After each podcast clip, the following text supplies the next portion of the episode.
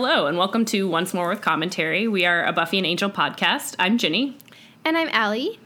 And this week we're talking about Bargaining Part Two, and then the Angel episode called That Vision Thing. Was not the episode I thought it was. Same. So we'll just get that out of there. Or get that note out of the way. Not that it really matters. I just really, like, when are they going to broach this Cordelia issue? But I don't, whatever. Well, I think they introduced some of the players in that episode that you and I were both thinking of, but I definitely was a little surprised, like, because I thought it was a different episode, and I was like, I don't remember it happening this early in the season, but hey, whatever. Well, whatever. It was not that one. Nope. We'll talk about which one it was after we talk about Buffy. Right, yeah. But how's your week going? Or how is your week starting? I don't know. Do you feel like Sunday is the beginning of the week or the end of the week? It's really both. No, I always think of it as the end of the week because it's the end of the weekend. Yeah. So. But I get really, really mad when people set their Outlook calendars to start on Mondays. It just confuses me. Yeah. People do like, that. It's I don't true. Know. Maybe you do that, but it really bugs me. Yeah, I have a different mental layout than like a calendar layout. Like the way I treat Sunday and the way it's supposed to look on the calendar are two very different things. Yeah. No, it's good. It's, you know, it was a long, well, it was like one of those weeks that felt super short because it was just so busy and exhausting, and I was really, really, really happy that it was the weekend. Yeah, and me too. Even though I had a bunch of, like, other stuff to do that was, like, not my job, I just, I don't know, I, like, haven't worn, like, I've just been wearing pajamas all weekend. It's been fantastic. Yeah. I've been busier than I would like on the weekends. Like, I really thought January would be, like, great, the holidays are over, and now I can just, like, have a few weekends to myself, but it just hasn't really panned out that way. I don't know, like, a lot of friends have birthdays in January, and like things like that where it's like, oh, okay. Oh, we did actually go to this Harry Potter exhibit yesterday, though. It was pretty cool. It was at the New York Historical Society. It's like, sure, I've never been there on its own. It's probably why they got this exhibit to drum up some new members or, you know, new interest in them. But they had it's like a historical exhibit about Harry Potter. So, like, basically it was arranged by the content of the books, but the actual pieces on display were like actual historical, like books that talked about alchemy or books that talked about magic or books that talked about astronomy, like that kind of thing. So it was like, not that it was like real magic, but it was like the real historical notes about magic and like actual items from history, which was pretty cool. Like they had a cauldron that was like a real witch's cauldron. And they had a lot of, it was a lot of like illuminated manuscripts, which are just always pretty to look at. But I thought they did a cool job arranging it. Like, every room was a different class that they take. So, like, there was a room for herbology, there was a room for charms, there was a room for potions, et cetera. And then a few other things that were there.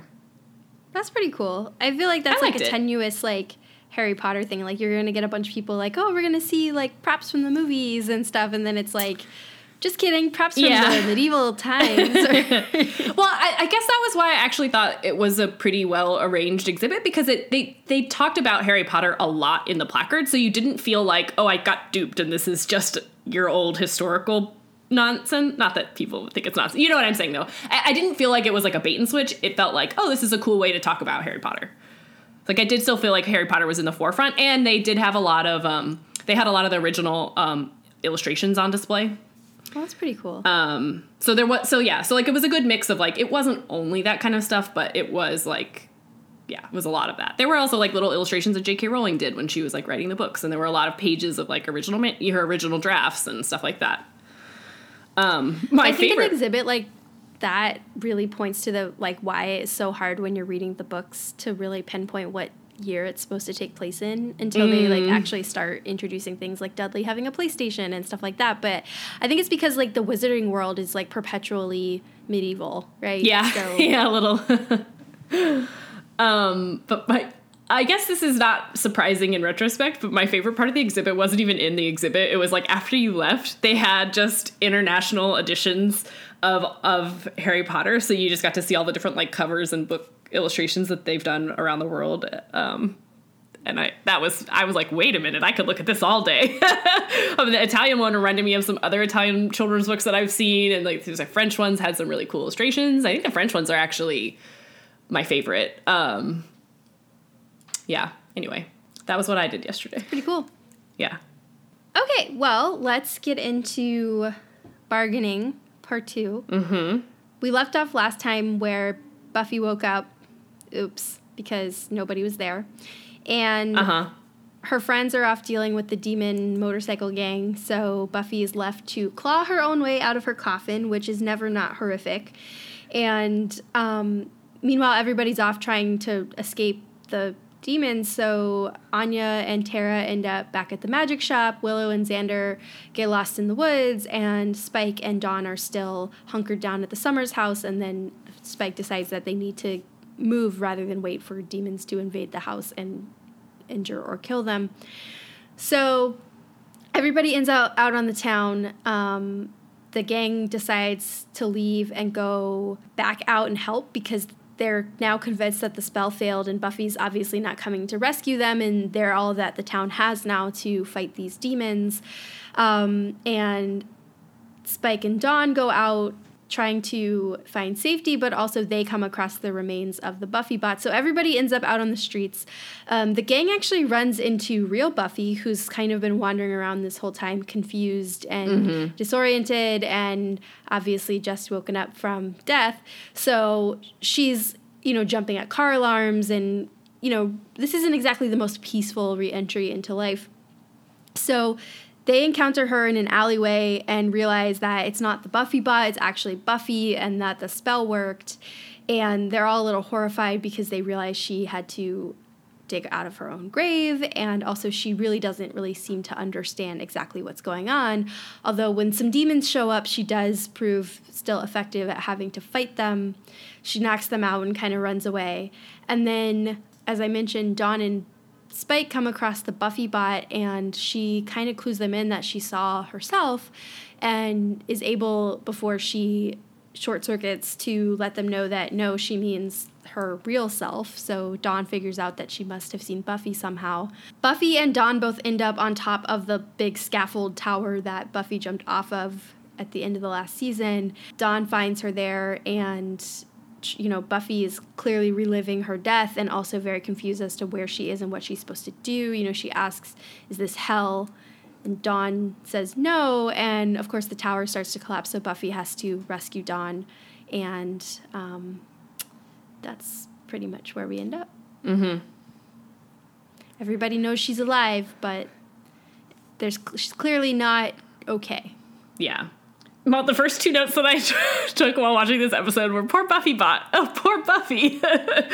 So that's about where I'm at. I was like, I know we talked about this a little bit last week, but like, I know in my memory that like, well, that's not true. In my memory, especially coming into this, these two seasons, I was thinking like, oh, the Buffy bot, I'm just going to be so grossed out by it. And that was true, and we talked about that in season 5, but I did forget how sad she makes me. She's just the most tragic character in all Buffy, perhaps. Like, man, does she not ask for any of this and just get met with some pretty ugly endings?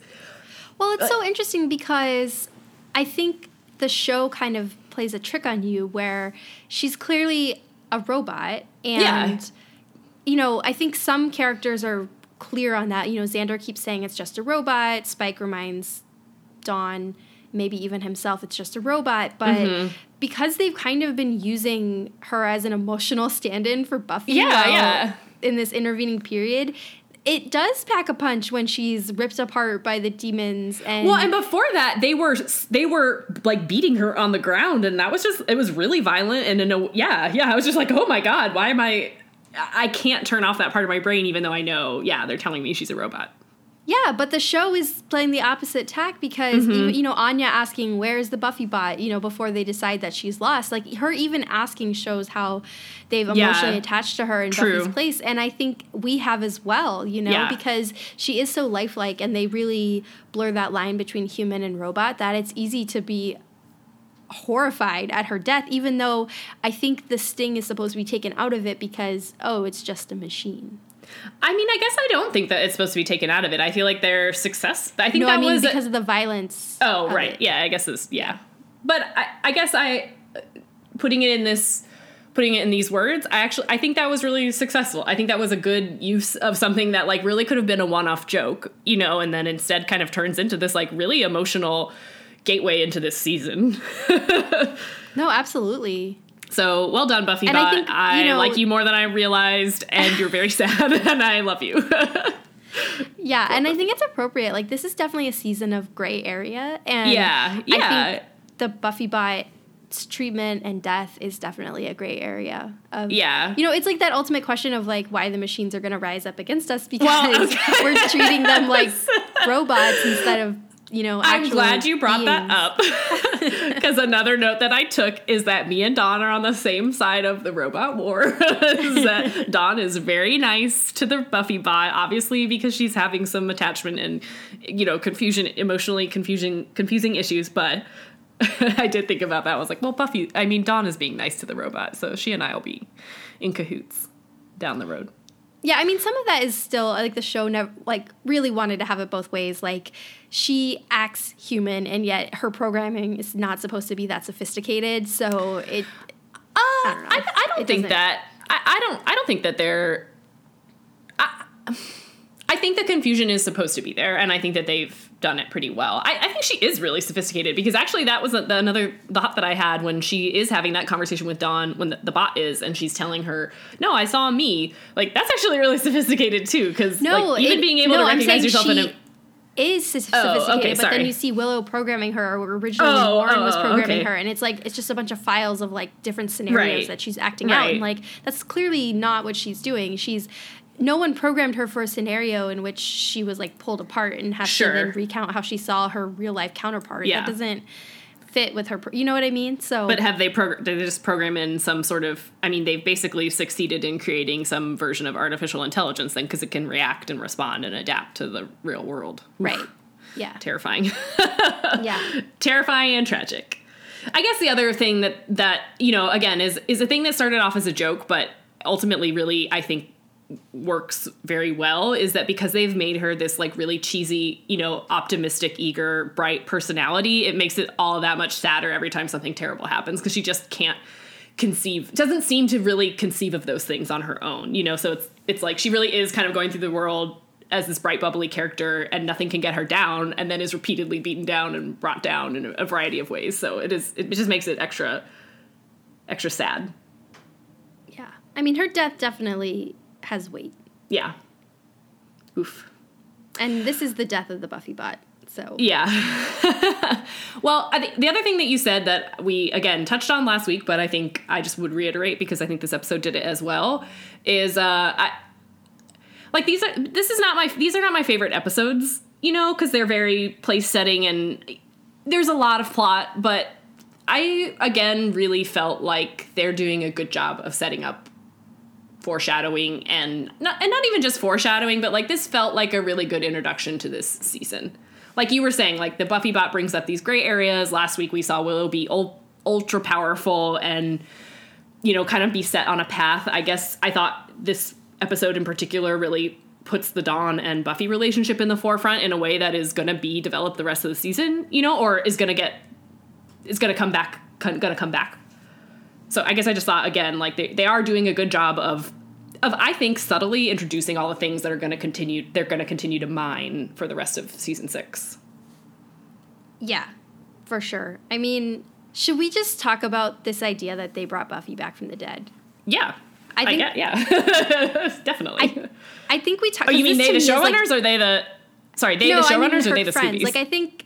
Okay. They are the Scoobies. Like I think to me, like, that's the biggest element of this two-parter that really sets the tone for the whole season. I don't know if maybe that's what you were talking about, but, like, I mean the Scoobies, I mean Dawn, I mean that conversation that she has with Buffy on top of the tower where she's telling her that she tried to do what Buffy asked her to do, but she couldn't do it, and she, you know, and it's like, this is literally everyone failing at what Buffy asked them to do. All she asked them to do was let her do what she needed to do and let her move on. It's true. And now they couldn't even do that. So, like, because they didn't accept she was dead. Like, they're only doing that now. And then she has to come back from the dead, claw her way out of her coffin, and then immediately get back to fighting when car alarms are terrifying for her. She has to, fight all these demons. Like, how depressing, because it's still, basically innate in her. And, she literally died, and her fight didn't stop because her friends wouldn't let it. Like, think about them using the Buffy bot. Like, they even continued it without her permission because they're just like, oh, we have a pseudo Buffy to continue the Buffy fight, because even though Buffy died, we're not going to let her be done. And, now she has to keep on being the strong one for them, returning to her version of hell so everyone else can feel better. I've never been more proud of Buffy than when she ran away from her crap friends. I totally agree with you. So angry at the end of this episode. You're right. You're right. You're totally right. And, shoot, I had a reaction in there somewhere, but I can't remember what it is. But yeah, sorry, I kind of went off on a tangent. No, I mean, that's not exactly what I was talking about, but all of this is what I'm talking about. I think all of this, it's I understand why people have their misgivings about this season, but I honestly think we're off to a great, for this viewing, as you and I do, is reconsider everything and look at everything with a fine tooth, go through it with a fine tooth comb. Looking at these two episodes, I think it's a really strong start to something. I think all of the elements are there. I know they're not all going to be successfully executed down the line, but I think where they go with this season makes complete sense. What else can you do? I don't know.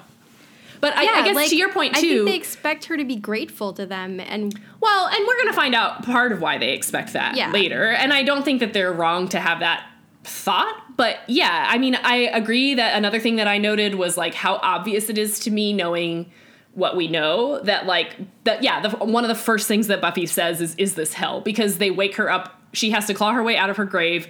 Literally, the whole town has been looted and is on fire. No one's around. And she has to fight horrific demons, all in the span of, maybe an hour. You know what I mean? So it's of course she would think that. Anyway, she wakes up and sees her own tombstone. That's dark. That's a rough way. That's a rough start into, who knows what dimension she could be in, It really has never landed with me how... Is this hell. Yeah. And I guess to go back to that, or just to kind of to continue down this road, I definitely think that you're right about her friends. I do... Not just because I'm the resident Dawn sympathizer, but I think that I'm glad that her first real confrontation is, and I don't mean confrontation it's, that there's animosity in it, but that her first real conversation in this episode is with Dawn, and that I just think it's really clear that it is her first connection back into this world, but it's also so distant. They're not connecting. And it's sad, Dawn was not a part of this plot. She didn't ask to bring Buffy back. And I think that her telling Buffy that she failed and that, that she needed her, I think is not so much, because she wasn't part of the plot to bring her back. I can't really fault Dawn for admitting those things once Buffy is finally back. What she's feeling is relief because the person that she loved second most or, most along with her mom is finally back. I can't really fault her for saying those things. Even if I understand why it makes Buffy feel bad. I don't feel like Dawn really is trying to put that on her. But she's also she's so relieved in that moment, that Buffy is back. I understand why she says those things.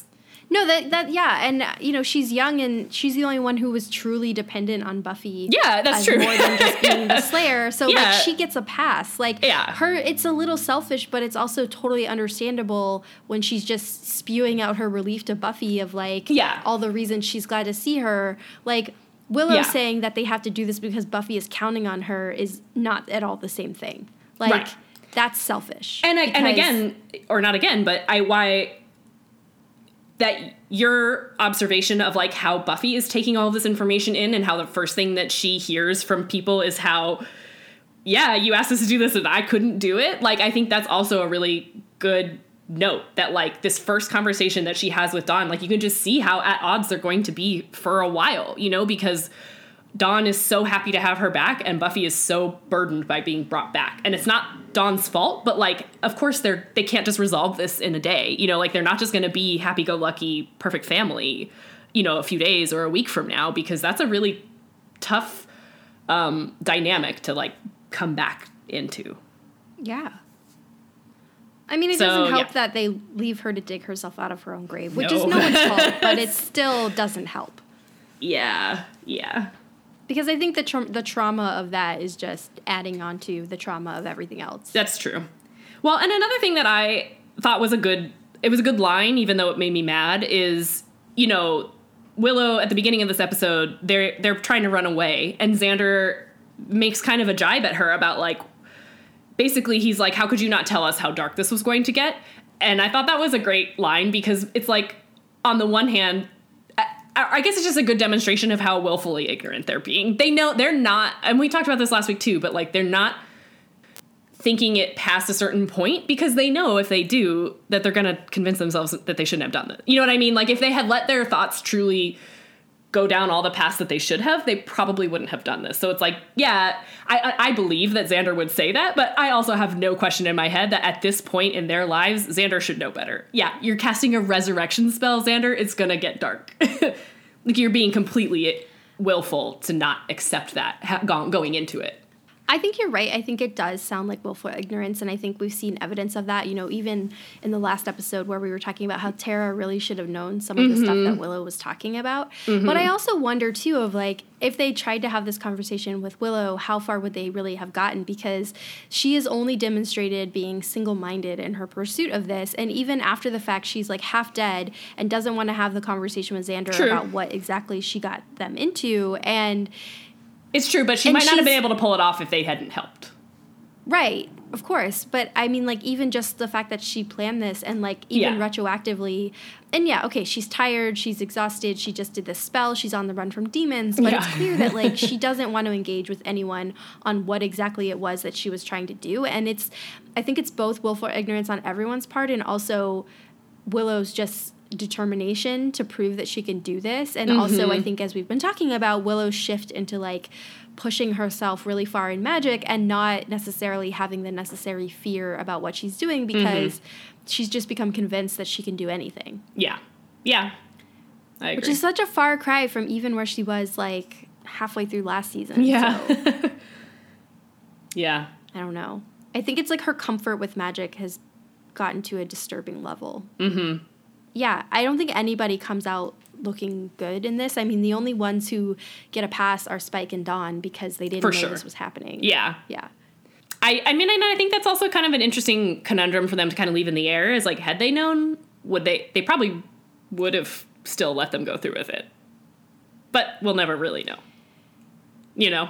Yeah. And, I mean, I don't want to be too harsh, because I think the way the show convinces you to give everyone a pass is that they are convinced that they've... saved her. They've, like, saved her from a hell dimension. So...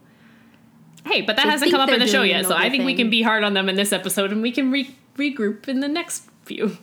Well, no, she said that in the last episode. Oh, you're right, she did. Okay. Willow did, yeah. And that their one experience with a... where she was. But their experience with a similar death was Angel, who definitely wasn't in hell dimension. So it's not totally unreasonable that they have that thought. Yeah.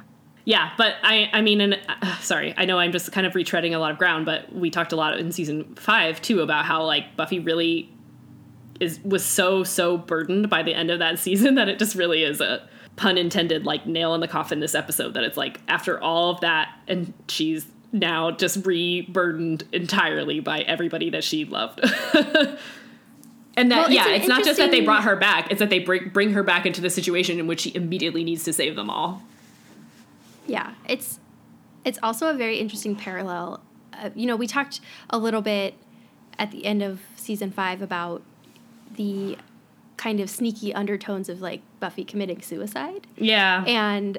this is a little bit like a failed attempt, right? Like, where she is brought back to life against her will because she doesn't want to be living on Earth anymore, and yet her loved ones kind of insist that she does. And I don't think that it's a perfect analogy, but it kind of, if you go down that route, I think it still kind of follows. Yeah, yeah. And it kind of explains some of her depression. Yeah. I don't really want to go beat that down too much because it's not exactly the same thing as and I don't want to, but we did talk a little bit about how some of Buffy's conversations and thoughts before she essentially jumps to her death were you know, strikingly similar to suicidal thoughts. That's true. Yeah. So just continuing that vein, but we don't have to really go anywhere with it. Yeah. I guess we'll give Buffy a pass, too, because she didn't have anything to do with this either. I mean, it's so funny because, like, the more that we just circle this conversation, the more it's like I literally almost said the words out loud, like, Willow's the only one to blame. Like, Willow's the villain.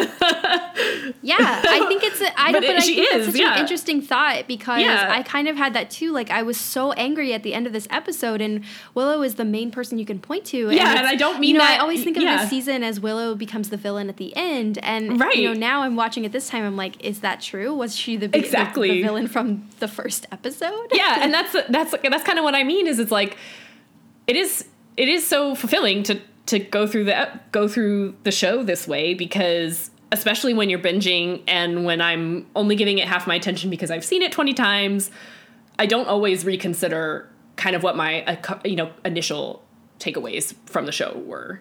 So it is funny that I think even though I've seen this season a lot, I don't think I'm usually giving it the kind of reconsideration. And so I just go back to like the very first time I watched it where I'm like, oh, that's a weird way to end it. You know, like, oh, I don't know if that kind of came out of left field, but it doesn't, I don't think, or at least no. Right now I feel like it's not going, how can it come out of nowhere when this is the first two episodes of the season? No, I think even last season we were talking a little bit how they were already laying the groundwork. Yeah, and I think it's really important to call that out, because it's not a simple story of a villain. It's a story of addiction and what that does to Willow and you know, the compromises I think she's willing to make with herself and excuses over trying to keep her power that she's discovered. And that's what I think is more about power than addiction. I mean, they make the very obvious heavy-handed episode about addiction. I don't think right now I would pose it that way, but maybe. I think she is addicted to the magic, and I don't necessarily think that it's the same as, like, a drug addiction. I think the power is what's attractive about it, but also I think her behavior, like, the secret keeping, and, I mean, we'll talk about it as we get into it, but Willow is not likable in this season, even before she goes dark and veiny, and I think a lot of that is just she's acting like someone who is desperately trying to hold on to something that she thinks is good, but everyone else thinks is bad for her. Yeah, so, that's true. Yeah. Well, I'm excited. She's excited. She's a villain, but she's sympathetic, I guess. Yeah. I feel like, and when we talked before, I'm like, I'm nervous about a lot of things that are going to happen in this season, but I'm excited to talk about Willow's evolution because I think it's going to feel a lot more organic than most people, including myself, give it credit for. Yeah. I mean, I think in the moment, too, when you're watching it, especially if you're binging it, it's hard to notice how they're laying this groundwork, because then you're immediately distracted by other villains and, other things to come. Because there's so much in seasons 4 and 5 that's in the foreground, that this Willow stuff is happening subtly in the background. And you can't catch all of it the first time you watch it. So, yeah, I think it makes sense that you're going to maybe have these reactions, but it's interesting that you say that, because I agree with you. I think that that's true. And I think I never really appreciated until this watch through that so much of season 6 had groundwork laid in, even going back to season 4 and 5.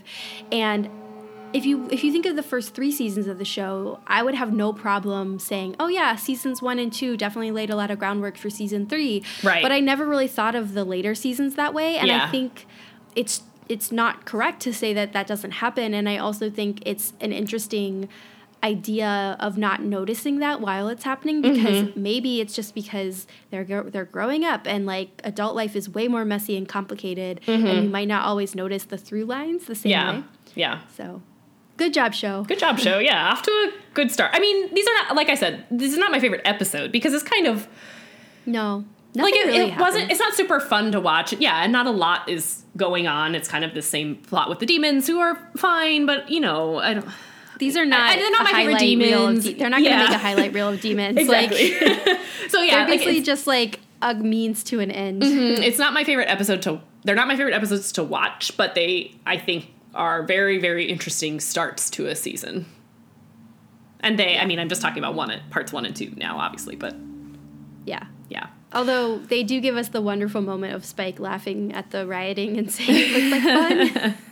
That's true. Oh, and I like that Spike called Dawn a pigeon. when they got on the boat. They like stole and that Dawn put on a helmet because I think that's important. I'm sure that was a show note from like the executives. Like, can't show minors on TV without helmets. But good. You want to talk about Buffy's brown hair? Yes, okay, but I have a whole fashion corner that I did a roundup of. Okay. So I have another few notes anyway. Because I didn't know that death gets rid of your blonde highlights. I know. Well, and then, so, you know, I'm watching it with Alex, and he was like, well, you know, she kind of got, like, rebuilt, or he made some sort of point about, like, she gets returned to maybe some sort of original state. Because her body did, like, literally come out of thin air. You know, it wasn't the same thing exactly, but yeah, it doesn't make any sense. And she's got makeup on, which I know is a TV thing, but that is my big gripe all the time in TV shows. Like, Buffy did not come out of the grave with eyeliner on. Well, I'm sorry. I was thinking of it as maybe she did because they obviously buried her, so maybe she like, and they put her in a dress and heels, so like maybe she had makeup on. I'm sorry. I mean to say they can't have it both way with the brown hair and makeup. It's got to be one or the other. She's got blonde hair and makeup, or she's reanimated and her body has been rebuilt out of the ether, and then she's no makeup and brown hair. So I don't accept them together.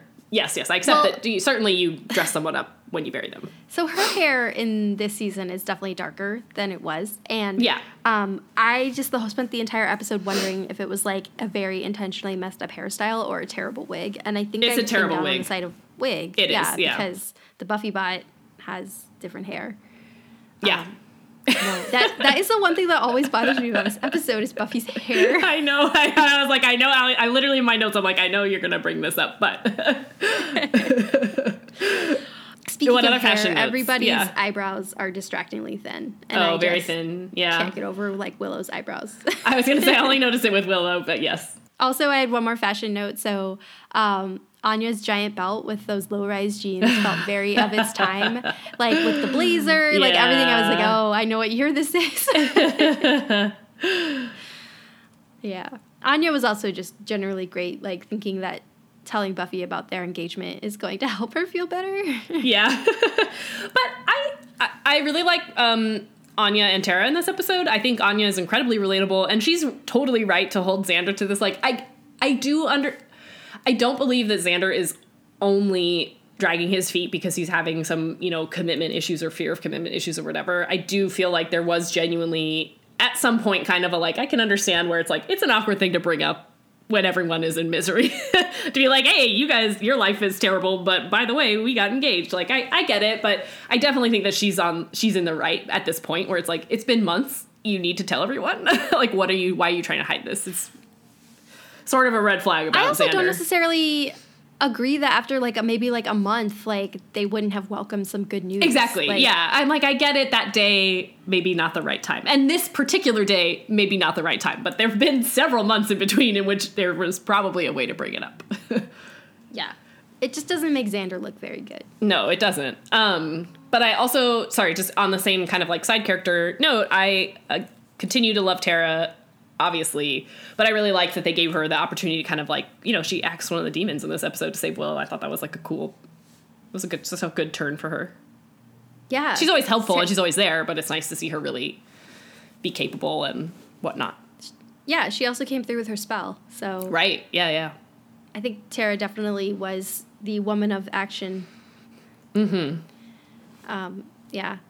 So I had one more note about the Buffy and Dawn scene.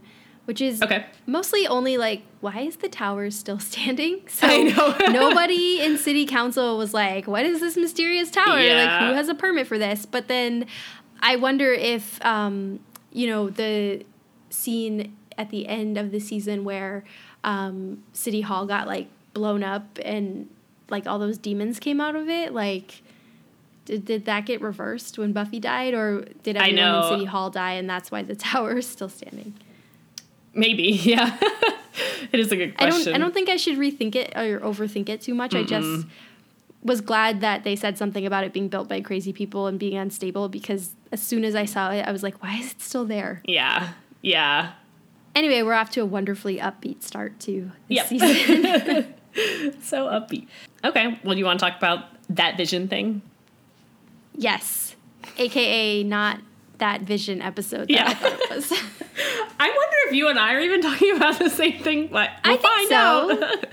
Because we met Skip in this episode. And that's I was like, oh, isn't Skip involved in... Okay, whatever. Well, all right. So I'll do my best to summarize this. But basically, this episode starts out with Cordelia getting yet another vision. I mean, we've been seeing for the last several episodes that they're seem to be taking a bigger and bigger toll on her physically. And this time it seems like that's gone even, it's taken even another step up in that not only is she having severe headaches and severe, nausea or whatever, other kinds of sort of like neural pain, but has physical scratch marks on her after getting a vision of some demons with claws. So it seems like things are getting a lot worse. She doesn't immediately tell everyone about that, but she does set them on, set them on a path to go chase down some sort of item, which they do.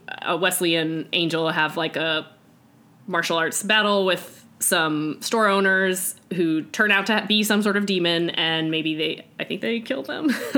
And she later has another vision that kind of has them go through similar motions, collect another item. But we eventually find out that they decide to investigate with Fred's help and Lauren's help. They think that maybe they can figure out why the powers that be have decided that she needs to endure all of this for the visions, because supposedly, right, they're giving her these visions because they were trying to help her out. So why would they also be punishing her for them? So as they start investigating, they find out that, in fact, it's not the powers that be that are sending her these visions. It's a demon that Wolfram and Hart has hired. It's our good friend Kal Penn, who is also an episode of Buffy. So he's got some sort of psychic abilities. And he's able to sort of hijack the path communication lines that the powers that be usually use with Cordelia to give her visions that he wants her to have, and to cause her the physical pain. Maybe he's not doing that part on purpose. But once they find out this, they realize that they haven't actually been fighting the bad guys, that the people that they've been sent to hunt down were actually good guys. Then Angel finds this out and he confronts Lila, who seems to be orchestrating it at Wolfram and Hart. And she kind of has it over on him because she's holding Cordelia's safety hostage. So she convinces Angel that the only way that they basically make a deal that they'll take away this stuff that they've been putting on Cordelia if he goes and frees a demon or a person that's being mystically tortured and captured.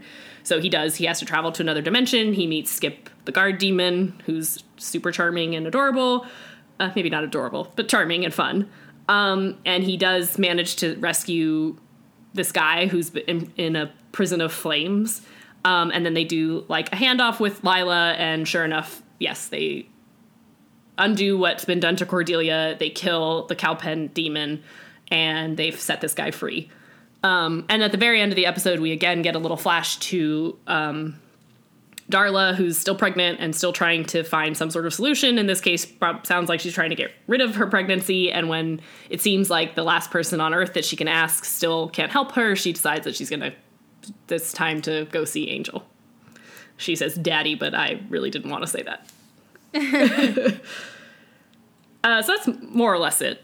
Gavin Park is back also kind of in part of the Wolfram and Hart deals, but he's not the one who's orchestrating this particular... doesn't seem to be the one orchestrating this particular engagement. No, it's pretty clear Gavin Park needs to step up his game because he's going after 57 code violations and Lila's about to kill Cordelia. Yeah. So they're not really on the same playing field. Yeah, and Angel sort of treats him. And she basically tells him, like, you need to be a little more imaginative. So does Angel. Angel's like, what do you want? Why would I care about this? Yeah. But yeah, I mean, it does kind of sound like the hotel's about to fall down, though. So. It does. And they've got asbestos. Of course they do. Makes sense. I didn't say this also because, Fred was involved in them tracking down what was really happening with Cordelia, but Fred is also clearly starting to take a bigger role in the show and among Angel investigations. She's not only hiding in her room now, she's socializing with Gunn and, Gunn and Wesley. She's bonding a little, maybe not bonding, but she's spending time with Cordelia, et cetera, et cetera. So Fred is also becoming a bigger part of the show. And, like, we saw her in the last episode not even able to leave her room, but then this time apparently she's even leaving the hotel. Mm-hmm. So It's true. And like the first scene with her is, Wesley and Gunn are trying to be extra sensitive to Cordelia because she actually hasn't been having any visions. And so she's feeling a little bit bad about it. And so they're being super polite to her. And Fred's just like heckling them from sitting on the floor, like giving them grades. I thought that was very relatable. I love grading people. But yeah. How am I doing right now? B-, C+. God damn it. I'm just kidding. I think those are the grades that she gave them, though. Yeah. Also, yeah. She was forking with Gunn. Right. I mean, I actually like this episode a lot. It wasn't, like we've said 20 times now, it wasn't the episode that I was expecting it to be. But I actually thought the plot was pretty... I didn't remember what was going on, and I thought it was a pretty good twist, that it's like, oh, she's been getting these visions. And when we saw that this other demon was responsible for it, I was kind of like, well, that's weird that he's sending her on missions. It took me a second to catch up and be like, oh, of course their missions, they've sent them up to do bad things instead of good things. Like, it took me a minute to catch on, but I thought it was like a fun turn, and I liked it. I liked Skip a lot. I loved it. Yeah. I don't think this is the last that we see of Skip, if I'm remembering correctly. Okay, I'm glad you said that, because I really was like, oh, I thought he kind of had a bigger role. Oh, okay, Angel beat him kind of quickly. Yeah. And then, of course, Kal Penn being the demon that was giving Cordelia her bad visions was fun. Because I was trying to remember if this was before or after Harold and Kumar. Should have been before. I think this is still before. I mean, that was his breakout role, kind of, so... Yeah, that's what I'm thinking, that it probably was before, But he was also in Beer Bad as one of the, jerk college guys. Right. I was like, wait a minute. Do we think that he's supposed to be the same character? No, but that would be lovely. And after his beer incident, he just, lost half his head and got powers? Maybe he was so, turmoiled by how dumb he had become that he went on a quest to, enlarge his brain, and then it went down this other path. Yeah, if somebody knows the backstory of Kal Penn's two characters in the Buffyverse, let us know. Yeah. I'm certain they just liked him and cast him a second time, but I do really like to pretend things are connected when they're not. Yeah. But you know what? I mean, to be fair to the casting people, you had to remind me that was the case. So. I thought it was the first thing I thought. I was like, oh, you again. Yeah. I also love always the little touches. I mean, actually, I think this episode was a good example of how Angel can be fun. Because we talked about this a lot in, Season 1 or 2 with Wolfram and Hart. It's fun when they kind of merge this just, corporate office humor with, this mystical world. So, the first thing that him and Lila are talking about is she's like, I can't pay you if you don't fill out your 1099 or whatever. I was like, that's just fun. I love demons having to fill out paperwork. I mean, I think that's the part that's always worked best about Wolfram and Hart. Yeah, when they sprinkle in the corporate stuff, Exactly. Performance reviews that are not what you and I go through. Right. And, as hellish as ours might be, it's not that. And, but that's what makes it fun, even when they get annoying and repetitive and you're just like, ugh, these people again. Yeah. But, no matter how mystical you are. In a little while, so. It's true. I like her new haircut, though. Yeah. And this episode, I think, is more of, a table setter. We are definitely going to see a lot of the characters in this one again. Mm-hmm. Because I'm trying to think about, what I got out of this episode beyond gross vision manifestations. Mm-hmm. And really, it's more just, proving the lengths that Angel will go to for his team. Well, and for Cordelia specifically. Yeah. I think. And also this idea that Cordelia still thinks that she's being punished in some way. Yeah. Because that's not the first time she's asked that. It's not. Yeah. I wrote that down, too, where I was just like, actually, I think that's a nice through line that she's pretty much been, I think that first comes up in Season 1. Maybe not until she gets the visions. I don't know. There was definitely a few times early on where she's questioning if she's being punished for the way she acted in high school, basically. And I think it's a really sweet thing for her to say. Because it does make sense on some level to question yourself that way, but I think from my, much older than her perspective, no one probably, you shouldn't be held accountable punished for the rest of your life for being shitty in high school. Well, and I think it also shows her growth. I mean, high school Cordelia would never question whether she was being punished for something. Yeah. She wouldn't have considered her behavior worth punishment. She would have thought it was, fine. Yeah, it's true. So I think it's really interesting. Yeah. Yeah, I agree. It's kind of heartbreaking, too, you know, that she still thinks that. Yeah. You know, as much as she thinks that this is her, like, she's devastated at the idea of losing her visions, but yet she thinks somehow, like, she is being punished through them. So that's really interesting. Well, and to that point, too, she's not willing to give them up until pretty far into this episode. You know, it has taken a lot. She has been taking physical punishment for a while, and she still wasn't willing to give those up because it's the way for her to be useful to the team, at least in her eyes. You know, so, like, I think that also speaks volumes to her actual character and to, like, how far she's come. Absolutely. Like, she wants to be of use. Mm-hmm. Yeah. Oh, Cordelia. I know. I really liked Skip.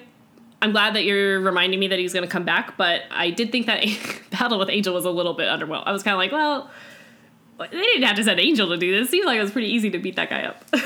I suppose that's just not what the point really of the episode is. And I guess we, as viewers of the show, know maybe I don't need to see always how clever and strong Angel is to know that he can probably best someone like that. Like, I trust that he is that strong and other people aren't, but maybe because it's not the point of the episode, right? Like, right, exactly. There's no doubt that he's going to free that guy, and Skip will get his time in the sun. Mm-hmm. Well, maybe not the sun, but introduces. You know what I mean? Yes. Yeah. No, I know what you mean.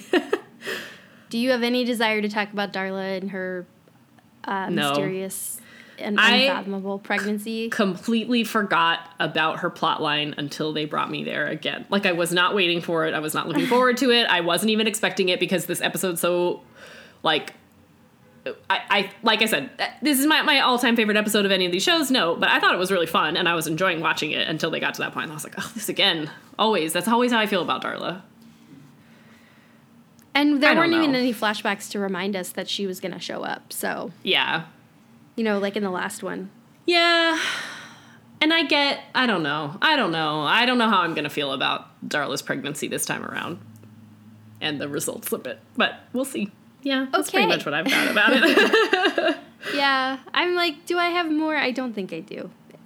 Like I said, this is mostly a table setter, I think. Yeah, but I liked it. You didn't say you liked it, but I liked it. Second episode of the season, and unlike on Buffy, they're not trying to undo a, you know, massive table changer, game changer. Mm-hmm. Yeah. Unless we count the subtle continuation of the Angel and Cordelia relationship. Yeah, which I still like. Yes. There's a lot of hand-holding and stuff. Like them holding hands, or you mean the showrunners holding our hands? Maybe a little bit of both. Yeah. As they try to ease us into it. I see. Okay. That's not really what I meant, but it does fit. Okay. So next week for Buffy, we have an episode called Afterlife. Mm-hmm. I don't really remember the specifics of it. And on Angel, we have an episode called That Old Gang of Mine, which I always never know what the next episode of Angel is, so it could be anything. That pattern is continuing. Yep. Still don't know what's going to happen next. Yeah, no idea. Okay, well, we will find out, I guess. Mm-hmm.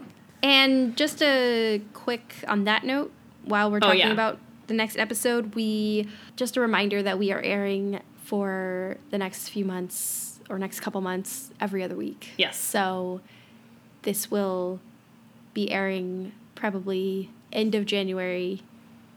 Yeah. And then the next episode will be in 2 weeks. You'll miss us for a week. So we will be talking about Afterlife and That Old Gang of Mine, not next week, but the week after. Yep. Because I had to remind myself. Oh, yeah, I probably said next week when I introduced it, so. Yeah, but that's okay. Yeah. And like we said last time, we'll keep that schedule as long as we need to, and we do have plans to revert back to every week. It's just to accommodate some availability issues that I've created, so we're going to do our best to work around those. So yeah. I mean, bear with us while we do. Yeah, sorry that we have to do that, but it's also hard to, This is not our primary job, and it is difficult to schedule our lives around it sometimes. Yeah, so. Real jobs that pay bills that we have to accommodate. So fortunately, we can do that. Mm-hmm. If somebody wants to pay us pretty hefty sum, I would definitely be willing to get back to a weekly schedule almost no matter the cost. So, or the, you know, emotional cost. So if this really bothers you, you can do something about it. Yeah. I would like to be a co-manager in hell for $80,000, please. Yes. Well, on that note, do you have any pop culture recommendations this week? You know what? Actually, I think I thought of that because I was trying to make my way through the end of The Office again. It's slow going because it's really not up to the early season standards. But other than that, no, I don't really have anything. Yeah, I'm finally. So I know I've talked about this 100 times since we've been doing this podcast. I am rewatching Bones. I finally, on this particular rewatch, got to the, like, my last, like, I'm watching new episodes for myself now, because I never actually finished the show. I think I had seen the first 9 or 10 seasons, and so I'm now, like, hitting that spot where I haven't seen them. It's very exciting. Wait, the first 9 or 10, how many are there? There's, like, 12. Oh, my God. Is it too many? Yes. Is it a perfect show? No. Is it my show? It is. I've probably said this before, too, I have a theory that I think almost everybody has a crime procedural show of choice. You know, it might be CSI, it might be NCIS, it might be Law & Order, or it might be Law & Order SVU. For me, it's Bones. I just really love it. Totally working for me. Am I watching Bones every episode with a very close eye? I know, but... suffers from the same thing as all of those shows where they just don't end. Yeah, it does. But I'm still enjoying it. You know, sometimes you just go all in on something. It's not because it's perfect, but I like it. And I like watching it in the background. So do you sit down and watch the episode, or do you just kind of put it on in the background? No, it's just on in the background while I'm doing other things. See, I don't think that counts. I think that counts. That's how... That's like... Well, I mean, I guess to each their own, but that's why I gave up on a lot of shows this year, because I realized that's how I was watching them, and I was like, it honestly makes no difference to me whether they're on or not. I mean, I'm paying enough attention. To be fair, since I had seen everything already, I could ignore it a little more, and now I am going to have to pay a little closer attention. I don't know. I guess it's, now that we're doing this with Buffy, Buffy can't be my background show, so I need something that sort of fills this. You know, it's still got David Boreanaz in it. I think he's better in it than he is in Angel, so, you know, maybe not better, but that's 100% enjoy him more. Yeah. So it is sometimes confusing when I go back to Angel, and I'm like, I've just been watching so much of him. Ugh. But you know why he's better? Because we've talked about this before on Angel. Mm-hmm. You know, he's so much better when he's not playing broody. Exactly. Angel. I know. I said that this week to people. I was like, and Bones, he's always funny, Angel. He's always chipper. I mean, he's not always chipper. He's got some rough things that happen, but it's like, generally speaking, he's the happy-go-lucky version of himself. Anyway, so I've already recommended that show on this podcast, but that's what my life is. That's what my life is right now. I did also finally start... I sort of had started it a few times, but just because the holidays got in the way, I just really didn't do any reading for the last month and a half, but I'm finally reading the third book in the Broken Earth trilogy, and I have to say, I think it's off to a great start. The second book for me was not my favorite, even though I still really liked it, and this one I think is kind of back to some of the things that I enjoy, or maybe I'm just more used to kind of the post-book one life of the book that I'm enjoying it. I'm really excited to finish it, too. I really liked the third one. I also read her trilogy that she wrote before that one, and I did not like it. I've heard that before, actually. Yeah. Okay, well, maybe I won't go into that then. The first book was fine, right? I'm actually still trying to finish the third book because I just feel like I have to complete it, but it's a struggle. Okay. So. Well, that's good to know then. I have other things that I want to read ahead of that anyway, so... That's good to know. Yeah, I wouldn't prioritize it, to be honest. Whew. But the third book in the Broken Earth trilogy is very good. Yeah. I'm really excited to finish it. Yeah. I've been reading the trilogy forever, so time to close this one out. All right. Well, I will talk to you in a week. This is the second time you're doing this. Excuse me. Whose team are you on this week? I'm so ashamed. I can't believe I forgot again. Oh, Jesus. I'm going to say Tara. I'm team Buffy bot. Farewell. Oh. Okay. She didn't do anything except die. And made me really sad while she did it. No, actually, she had a noble end, I suppose. I agree. Yeah. Okay. Okay. All right. I'll talk to you later. All right. Bye. Bye. Once More with Commentary is produced by me, Allie. And me, Ginny. Our theme music is from the album Rockingham by Nerf Herder. And our podcast logo is by Ryan Cooney. You can email us at scoobies@oncemorewithcommentary.com with any feedback, questions, comments that you have, and find us on Twitter and Instagram at OMWC Podcast. You can also find our most recent episodes and any show notes at oncemorewithcommentary.com.